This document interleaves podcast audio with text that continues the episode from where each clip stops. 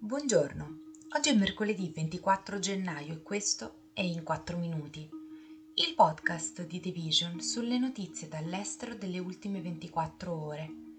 Parleremo dell'opposizione a Netanyahu, della prima vaccinazione di massa contro la malaria in Africa e del no dei Lord alla legge sull'immigrazione voluta da Rishi Sunak.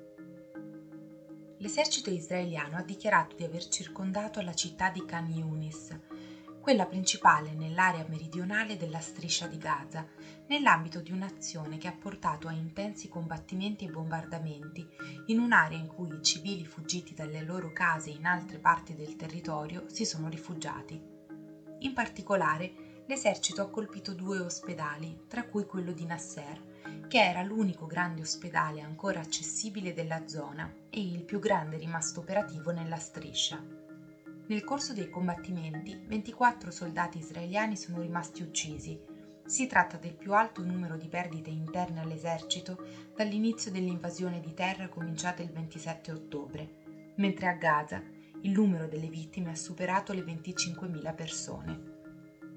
Intanto, un gruppo di parenti degli ostaggi israeliani tenuti ancora prigionieri da Hamas a Gaza ha preso d'assalto una riunione della Knesset, il Parlamento di Israele, chiedendo ai legislatori di fare di più per cercare di liberare i loro cari.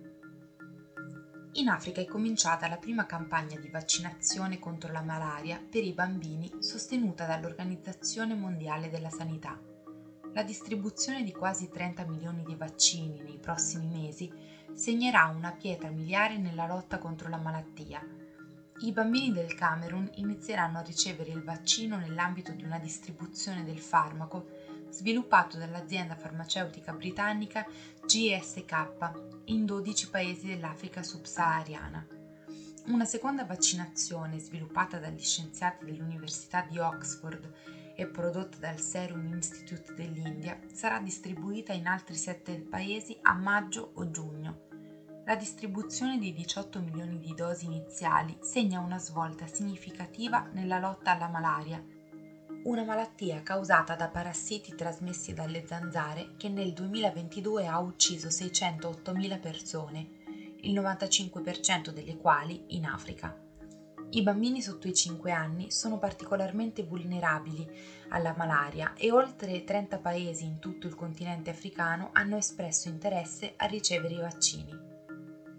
La Camera dei Lord, la Camera alta non eletta del Parlamento britannico, ha votato per ritardare il controverso programma di immigrazione del Premier Rishi Sunak, che consente nel mettere i richiedenti asilo che arrivano nel Regno Unito su voli di sola andata per il Ruanda.